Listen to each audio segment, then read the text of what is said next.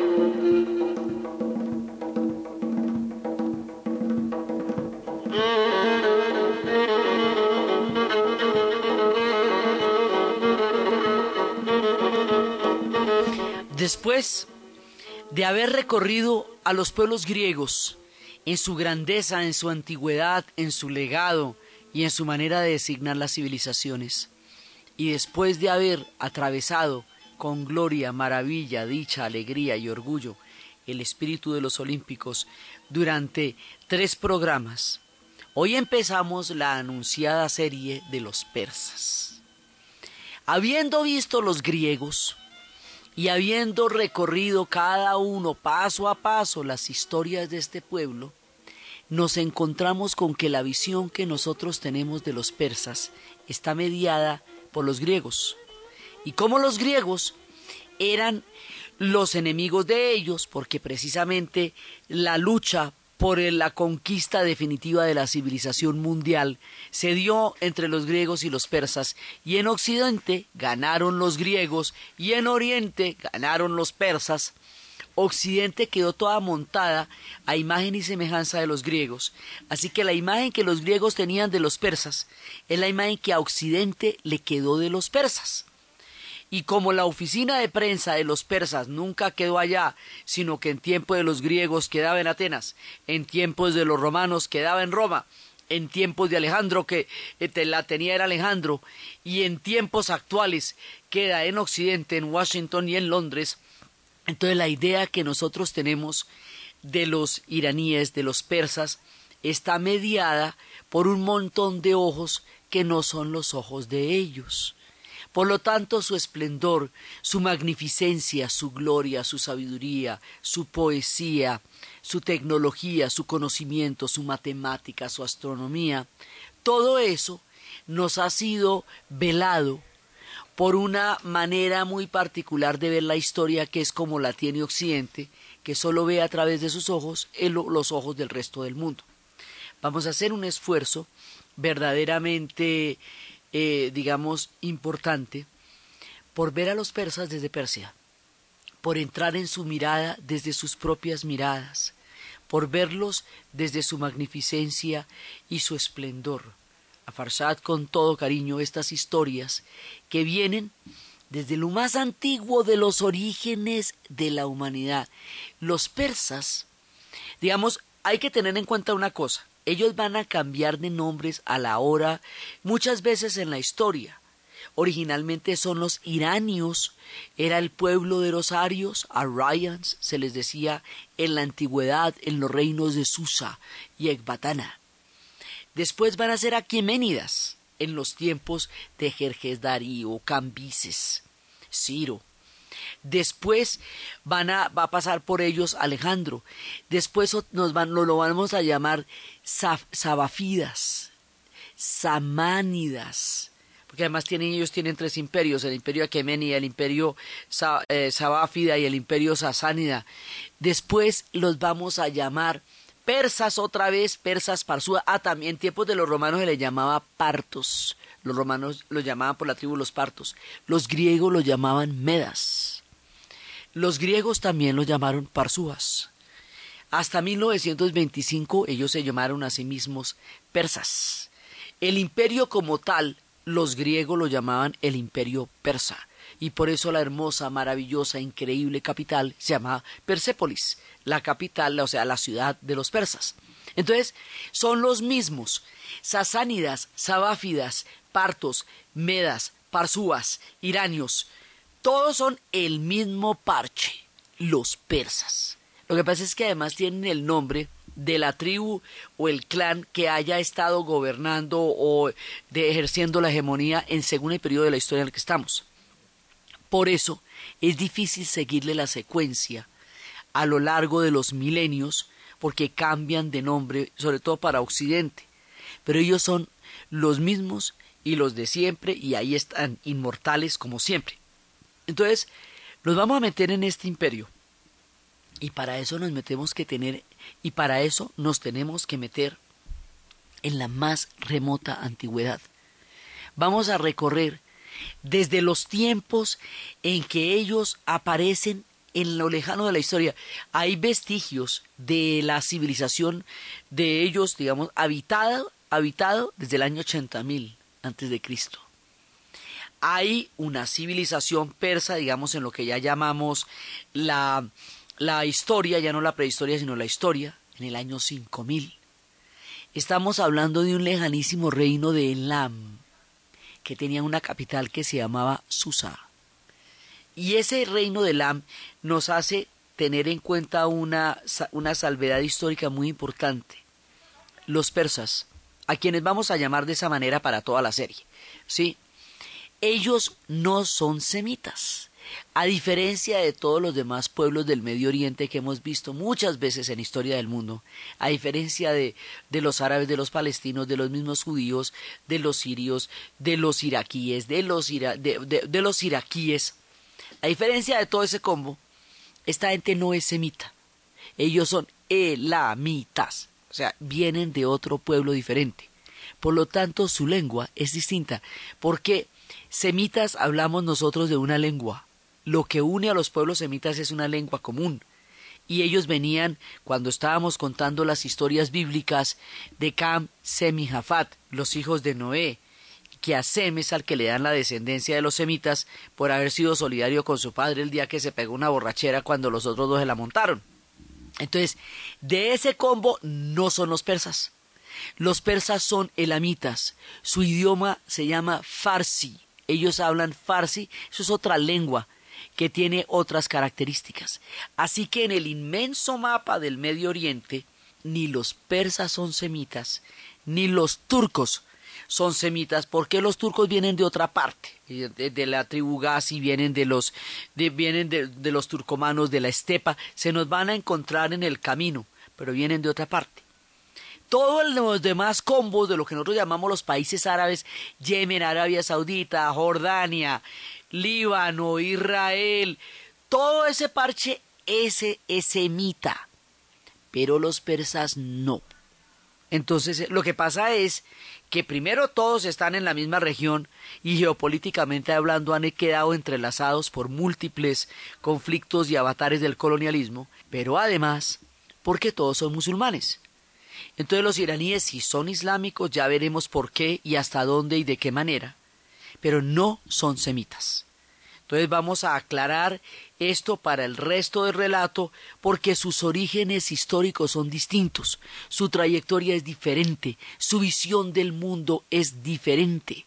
Ellos son únicos, particulares, originalísimos, se inventaron como los chinos la moda andar a pie, porque están ahí desde que el mundo es mundo. O sea, ellos son una gente absolutamente increíble y maravillosa que ha recorrido de punta a punta la presencia de la humanidad en el planeta Tierra. Son importantes y magníficos en su misma estructura, son fundadores de religiones muy fuertes y poderosas, y están desde el comienzo, desde el alba de las civilizaciones. Por lo tanto, existieron al mismo tiempo que todo el resto que los egipcios, que los acadios, que los sumerios, iban a estar muy cerca geográficamente de la zona del origen de Mesopotamia, pero en montaña. No es el valle de la media luna fértil, sino es en la montaña, en las mesetas, donde se va a dar esta civilización. Y es en Terán donde se ven esas montañas nevadas gigantescas que parece que se cayeran encima de nosotros. Es una visión como la que se ve en las películas como en los Alpes, pero en la mitad de la ciudad. O sea, rodeado Terán, eh, dicho, así como nosotros tenemos todas las montañas de Bogotá o de Medellín, que tenemos la visión de ciudades enclavadas en la montaña, así es Terán. Pero las ciudades están enclavadas en las montañas nevadas, en riscos gigantescos totalmente blancos, que enmarcan y engalanan una ciudad grande y hermosa, con una infraestructura súper moderna, porque ellos son increíblemente modernos en la, digamos, en la vida cotidiana. Entonces, esta gente que aparece tan al comienzo de los tiempos, que inaugura la presencia de las civilizaciones en la historia humana, junto con los asirios, con los sumerios, con los caldeos, con los acadios, ellos son seres de la antigüedad, datan de los albores de los tiempos. Hoy día son casi 80 millones de habitantes. O sea, es una, es una comunidad grande. Su país es un país enorme, enorme e importante. Entonces nosotros vamos a empezar a recorrer todas estas historias desde la remota antigüedad de Susa y Ecbatana. Vamos a contar las historias de Ciro, Darío, Jerjes, Cambises. Vamos a contar la historia de Alejandro maravillado por la cultura persa, rendido a sus pies por la cultura persa, derrotándolos en la batalla de Gaugamela. Vamos a contarlos en la época de las guerras médicas, de las Termópilas, y de cómo a partir de esas batallas, de las cuales los griegos hicieron sus epopeyas narrativas de su concepto de lo heroico, nos queda velada la grandeza de los persas porque pues estamos viéndolos a través de quienes fueron eh, los que se confrontaron con ellos. Entonces vamos a verlos en los tiempos de los griegos, vamos a ver al gran, único y maravilloso Zoroastro y la religión del mazdeísmo de Aura Mazda, esta religión que nos habla del cielo, del infierno, del juicio final, del bien, del mal, nos habla de los ángeles, de los arcángeles, nos habla de una gran cantidad de de historias que no son familiares, esta religión que representa también el, el espíritu de los muertos juzgados por las acciones que tuvieron en la vida, esta religión dos mil quinientos años antes de la existencia de Jesucristo, que habla de tantas cosas de las que después hablaría el cristianismo, pero muy, muy antes, muy anteriores a la presencia. Esta religión que a pesar del Islam y a pesar de, de muchas otras influencias, todavía arde fuegos sagrados en Uzbekistán, que formó parte del imperio persa, todavía se practica en la India, todavía tienen torres del silencio, esta religión tan antigua como el alba de los tiempos, que todavía enciende fuegos sagrados en los lugares más remotos de la tierra, esta religión que llamaba la atención porque el culto al fuego sagrado nos habla de unos fuegos que ardían en la tierra sin que nadie los prendiera, que la era moderna interpretaría como petróleo. Esta religión antigua, de la cual hablaremos, de Zaratustra y del señor Aura Mazda y de su texto sagrado, el Avesda, que nos va a contar espiritualidades profundas, esta religión que nace en la era axial, en el siglo VI antes de Cristo, allí donde justamente estaba Pericles en Grecia y estaban Confucio y Lao Tse recopilando las historias de la espiritualidad de la China y que por ser un punto en el que se están dando espiritualidades tan poderosas en Oriente, se conoce con el nombre de la era axial. saberes místicos, poderosos, poéticos e impresionantes nos aguardan por los caminos de los persas.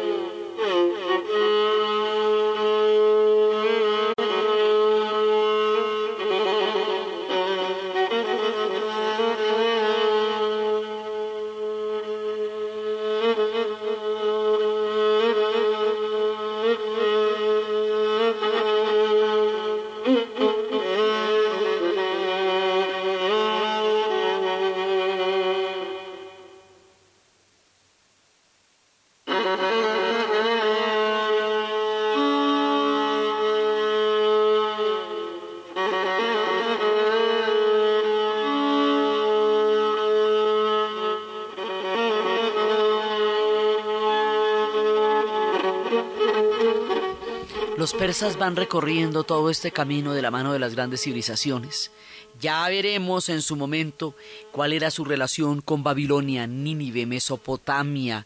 Ya veremos su relación con toda la antigüedad y cómo la determinan y la marcan, que eran contemporáneos de las épocas de, de, de, Memphis, de Tebas, de, de, la Babilonia, de Ur, de Caldea, de Nippur, de las grandes ciudades de Mesopotamia, que son contemporáneos de todos ellos, que junto con ellos también están desde el albor de desde tiempos muy remotos los kurdos, que también formarán parte de nuestro relato para poder entender la diversidad y la heterogeneidad de este mundo persa, tan diverso y tan idéntico a sí mismo. Entonces vamos a ver cómo ellos tienen un gran capítulo en la antigüedad, porque ellos son la antigüedad. Y vamos a ver cómo se relacionan unos con otros y armarnos unos mapas de la antigüedad que nos permitan caminar holgadamente por las orillas del Tigris del Éufrates como por los montes de Terán, así, a lo bien. Entonces eh, nos vamos a echar una antigüedad bien buena porque son más antiguos, todavía más antiguos que los, que los griegos, siendo contemporáneos de ellos durante muchísimo tiempo y formando parte de sus tragedias. Hay tragedias que se llaman los persas, que precisamente hablan de, del momento en que la batalla para los persas se perdió y su mundo terminaba en las orillas del mundo griego, pero se hacía muy grande en las orillas del mundo antiguo. Los persas van a unificar la antigüedad como una especie de sombrilla que aglutina a todos los grandes pueblos de la tierra. Los persas van a desarrollar el primer imperio que tiene una, una administración, o sea, una organización administrativa eh, con impuestos. el formato de los imperios, usted. Usted va y pregunta por un manual para hacer imperios y le dan el manual de los persas. Sí, porque son los primeros que se lo inventaron. Así que esto que se llama satrapías que eran organizaciones políticas. Eso después va a tener un nombre, una connotación negativa que el nombre no tenía en esa época. Las satrapías eran las organizaciones, digamos, las divisiones administrativas del imperio persa. Y el que las administraba era un sátrapa. Y el tipo no era menos autoritario de lo que era cualquiera en la, en la antigüedad cuando, porque la democracia, acuérdese que solamente se conoció en Grecia y solamente era para los hijos de padre, madre, atenienses, ciudadanos nacidos en suelo griego, o sea, eran cuatro gatos, ¿sí? Este modelo tan, tan particular de la sociedad griega se volvería después la manera como Occidente cifra su sentido de los estados de derecho. Pero en la antigüedad todo el mundo gobernaba de la misma manera, así que los sátrapas no eran ni más ni menos que ningún otro, sino que eso queda con la connotación de un dictador. Y en la antigüedad no se puede hablar de dictadores porque la democracia solo existió en una parte, en un tiempo en Atenas. Lo demás se, se gobernaba así. Entonces, ellos van a ser muy grandes en muchas épocas de la historia. Y cuando Después de que ya son, eh, va a pasar Alejandro y se va a enamorar de ellos y en una embarrada que veremos en su momento sin precedentes, destruye Persépolis. Persépolis hoy día sigue siendo una cosa de morirse. Sigue siendo una cosa absolutamente impresionante, gigantesca, monumental, con sus capiteles de los dos caballos, con el mural de todas las civilizaciones rindiendo tributo a los grandes reyes de Persia, demostrándonos así hasta dónde este imperio abarcaba todos los albores de la humanidad en el Asia. Persépolis sigue siendo una locura y fue incendiada por Alejandro, arrasada por Alejandro. En su tiempo debió ser inimaginablemente hermosa, porque lo que queda todavía corta el aliento. Todavía ir a Persépolis es una peregrinación hacia la maravilla misma, y era un lugar que la humanidad debería visitar para tomar en cuenta cuán grandes han sido ellos y cuán importante fueron ellos en la formación de la civilización humana. Entonces, también por ahí pasó Alejandro. Después pasaron los romanos, pero los romanos les tocaba contra los partos. Y los partos, eh, los romanos tuvieron algunas batallas contra ellos, algunas veces tuvieron victorias, pero no conquistaron Persia. Es decir, la grandeza del imperio romano llegaba hasta los límites de Partia, que era más allá de Siria. Vamos a ver también cuando estemos en la antigüedad cómo las grandes civilizaciones, los pueblos más hermosos y antiguos, yacen hoy en ruinas y en llamas entre las guerras en Irak y en Siria, porque Mesopotamia era la mitad Irak y la otra mitad Siria. Entonces lo que se había conservado, que era el mundo acadio, hoy arde en, en las batallas por Alepo, ciudad habitada desde hace cinco mil años, y arde en el oasis de Damasco, donde surgieron también el alba de los tiempos. Los legados de lo que nos dio la civilización humana hoy se ven en peligro por las guerras modernas, tan instantáneas, pero tan duraderas en el daño que hacen a nuestro legado de, grupo, de civilización y de especie. Sus caminos los vamos a recorrer. Pasada la antigüedad, ellos van a ser sasánidas, que es otro de los imperios. Ellos tienen tres imperios grandes el Aqueménida, el Sasánida y más adelante el Sabafí. Es como, digamos, o sea, van a florecer en tres momentos diferentes. Y los focos de la historia se van a iluminar en sus regiones durante tres momentos diferentes. No fueron solamente una vez imperio, fueron tres veces imperio. Eso lo tienen clarito todos los persas que caminan por las calles de Terán o de Isfahán, porque ellos saben que han sido y son grandes.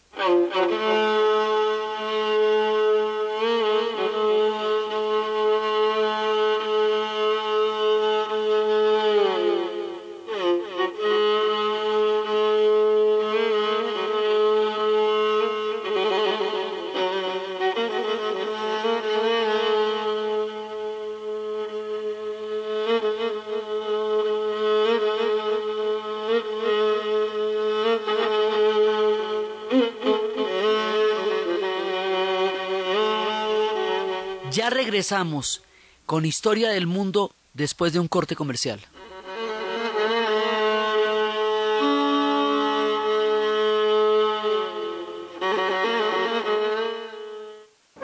Asado huilense, carne de cerdo asada al horno, adobada con hierbas silvestres. Se acompaña de arepa delgadita, también llamada oreja de perro, insulsos, envueltos y plátano maduro. Otro legado gastronómico de Neiva para el mundo. Neiva, 400 años. Y esto apenas comienza. Alcaldía de Neiva. Neiva, ciudad de oportunidades. ¿Y usted? ¿Cómo durmió anoche? Comodísimo. Colchones comodísimos para dormir profundamente. Última hora Deportiva Caracol. A esta hora se disputa la segunda etapa de la Vuelta a España. Restan 16 kilómetros para la línea de meta y con 39 segundos de ventaja sobre el lote marchan dos pedalistas, lote compacto y cierre en embalaje. Y en el fútbol de Colombia, Equidad busca su recuperación hoy frente al Deportes Tolima en el estadio de techo. Jonathan Melo. Tras la eliminación de la Copa Sudamericana de Fútbol, la equidad buscará después de las 5 y 30 en el Estadio Metropolitano de Techo su primera victoria en el rentado nacional cuando reciba al Deportes Tolima. Carmelo Valencia, el delantero de los aseguradores y el juego ante los Pijaos. sabemos que tenemos un encuentro importante, el cual no podemos, no podemos seguir cediendo terreno porque los primeros partidos cuando los pierdes, terminando ahí donde te cuesta y por ahí te puedes caer por fuera, entonces tenemos que comenzar a sumar ya y ahora que es en nuestra casa. Los dirigidos por Alexis García García figuran en la casilla 17 con una unidad, mientras que el Vinotinto de Oro es noveno con cuatro puntos. En 17 minutos del segundo tiempo, Racing sigue ganando el clásico de Avellaneda en el fútbol argentino a Independiente, el gol de José Sand. Y a los 8 minutos del partido salió lesionado en la Liga Premier de Inglaterra Sergio El Cunagüero. Manchester City recibe al Southampton. Más información en www.caracol.com.co y en Twitter, arroba Caracol Deportes. Esta es la hora en Caracol Radio. En Caracol Radio son las 10 de la mañana y 35 minutos.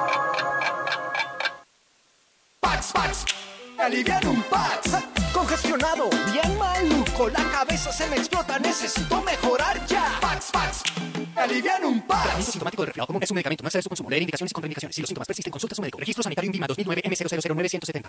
El asado huilense, carne de cerdo asada al horno, adobada con hierbas silvestres, se acompaña de arepa delgadita, también llamada oreja de perro, insulsos, envueltos y plátano maduro. Otro legado gastronómico de Neiva para el mundo. Neiva, 400 años.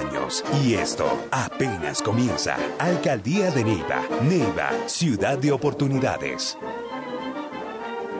Trabajemos todos por la paz del país y la armonía entre los colombianos. Actuemos con solidaridad, con respeto, tolerancia, justicia. Caminemos al paso de los valores. Próximo domingo 26 de agosto, Gran Caminata de la Solidaridad. A partir de las 9 y 30 de la mañana desde el Parque Nacional por la Carrera Séptima y por la ruta acostumbrada hasta el Centro de Alto Rendimiento. Carrozas, grupos folclóricos de 12 departamentos, reinas, artistas de la televisión, cantantes y orquestas. Acompáñanos.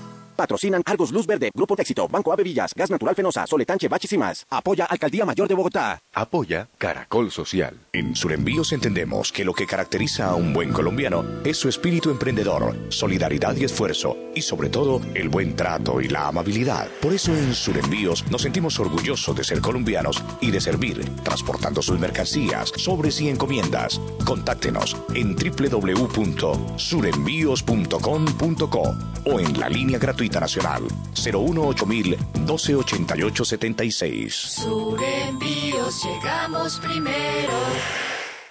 Caja Sonora. Espacio radial de Confama para oírte mejor.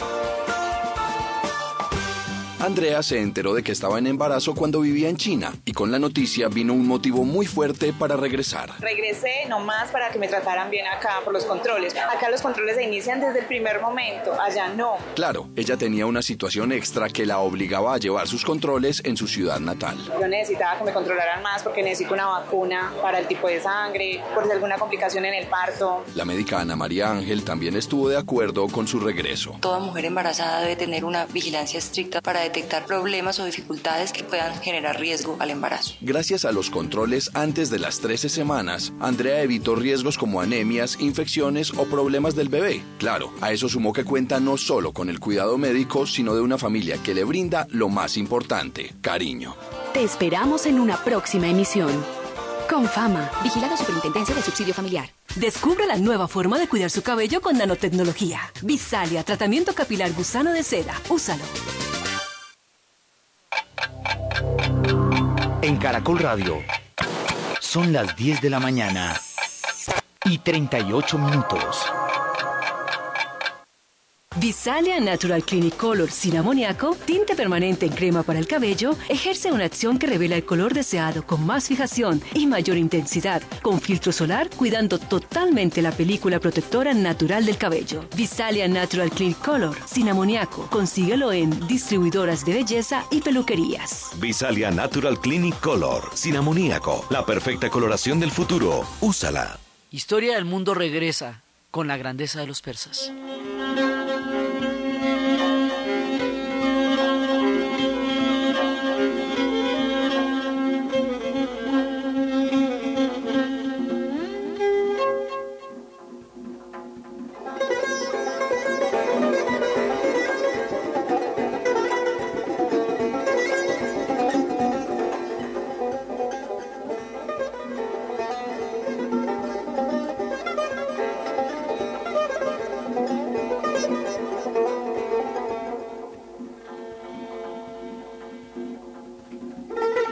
Después de haber batallado con Alejandro, con su general Seleuco, con Tesifonto de los romanos y crear el gran reino sasánida, va a llegar el Islam tempranito por la mañana, madrugado.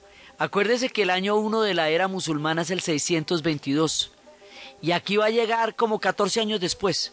O sea, como que para el primer sitio que cogieron fue para allá. Entonces va a llegar el Islam de los árabes, el de la oída de Mahoma, de la Meca Medina, de la revelación de Alá y del Corán. Pero los persas ya habían invadido a los árabes en su versión de, de, Mesopotamia antes en la antigüedad y ya habían formado todos ellos parte del imperio persa. O sea, todos ellos alguna vez habían sido tributarios de los persas, así que cuando llegan a invadirlos, a los persas no les viene bien esta invasión de los árabes, porque pues es como enseñarle a su mamá a ser hijos, porque ellos eh, fueron parte también de la grandeza del imperio persa en su momento, igualmente, digamos, cada uno fue grande a su manera. Y para el momento en que llegan los árabes, es tal el grado de civilización y de trayectoria histórica que tienen los persas, y de cultura, porque vamos a ver cómo van a ser ellos de cultos, que de la, del sustrato de la cultura persa se va a nutrir el Islam abasí y los árabes, de una manera análoga a como los romanos se bebieron su grandeza de la fuente de los griegos.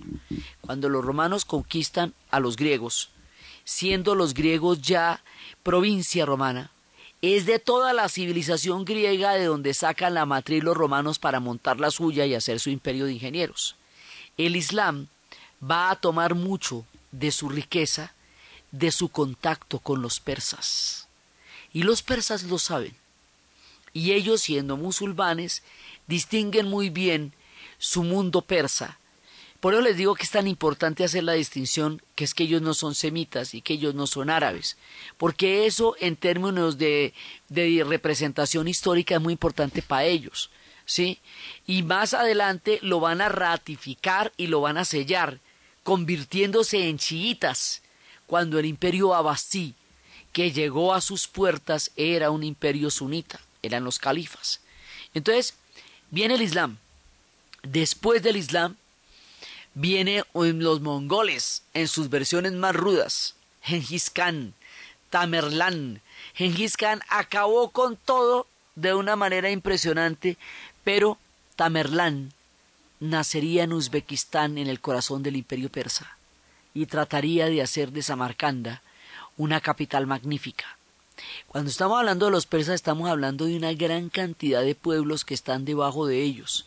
Y estamos hablando también de la ruta de la seda, porque ciudades muy importantes de la ruta de la seda quedan en lo que hoy es Irán y lo que hoy es Uzbekistán también formaba parte de Persia.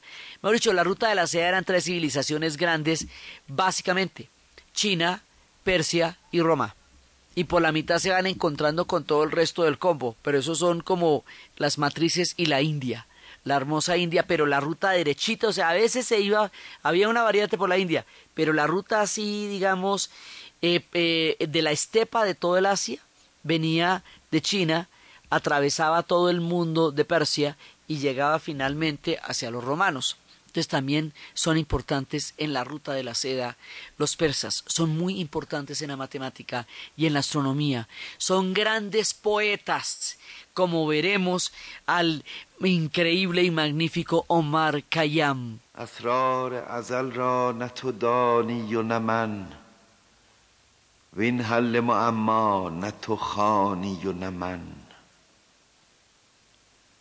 است از پس پرده گفتگوی من و تو چون پرده بر افتد نه تو مانی و نه من.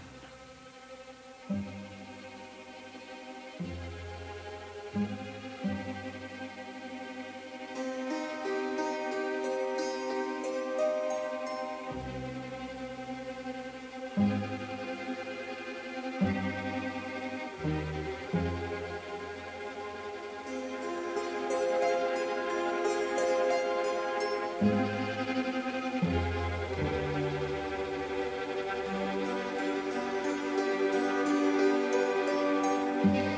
Veremos al magnífico poeta Omar Khayyam.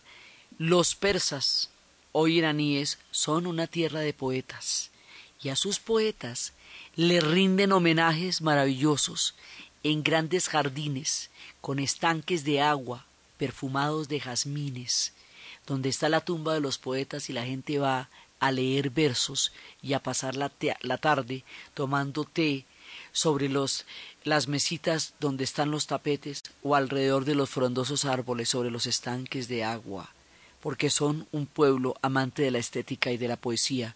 Y los poetas, Omar Khayyam el más grande, pero también Hassad y muchos otros, son la inspiración cotidiana de los iraníes actuales.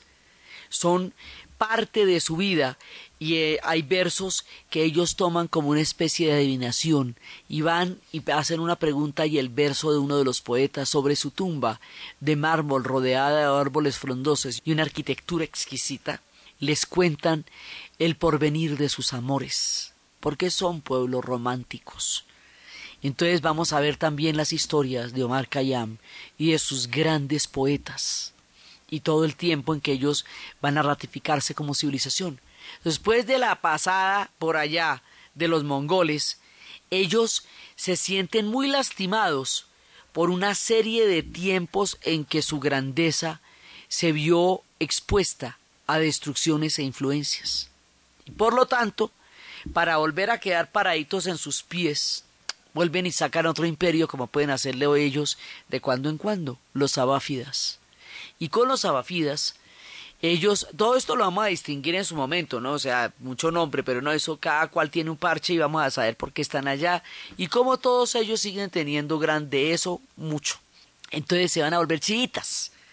Eh, para, digamos, como una manera de resistir el Islam de los califas abasíes que tenían en ese momento su centro en Bagdad y que ahora eh, se ciernen sobre ellos, entonces ellos se van a volver chiitas.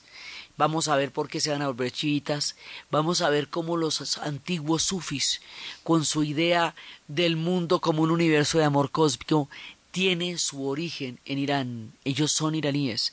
Después se van a convertir al Islam y viajarán por los camellos y las caravanas hasta lugares como Turquía, donde Mevlana va a elaborar su doctrina y a contarle las historias de su fe y de su misticismo. También nos vamos a ver con personajes como Rum y filósofos como Mani. Vamos a ver mucha gente a lo largo de este camino Después vamos a ver cómo estos antiguos imperios de grandeza y marcados todo el tiempo por los tapetes, cómo los tapetes son formas de contar el mundo persa, casi que eh, son historias tejidas en la lana. Así como el Renacimiento y así como la Edad Media se representan para los europeos en la pintura, la historia de los persas está tejida en los tapetes, y cada uno de esos tapetes habla de las puertas del paraíso, de las aguas de la fuente eterna, de los antiguos pavos reales, de los límites de la vida, del conocimiento de uno mismo a través de la Torange, que es el centro de los tapetes que Alejandro buscaba, pensando que estaba en alguna parte de Persia, cuando en realidad residía solamente en su corazón. Vamos a ver ese arte increíble de ellos, tanto los tapetes como la miniatura, y los pavos reales, y la belleza insigne de sus vitrales, y sus maravillas, y sus palacios.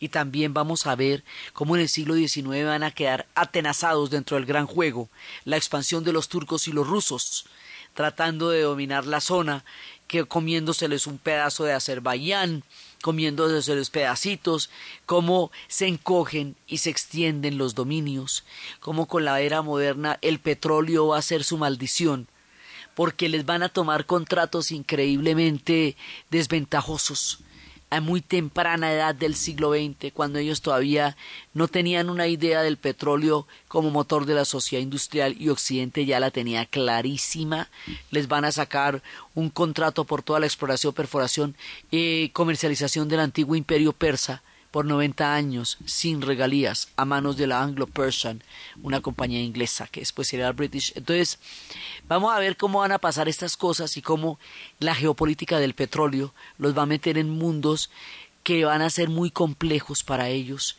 Vamos a ver la, la era de los Kashgar y las joyas increíbles que hay en los, en los museos de Teherán que uno no se puede imaginar. Son muchísimo más fastuosas que las joyas de la corona de los ingleses, pero mucho, de lejos.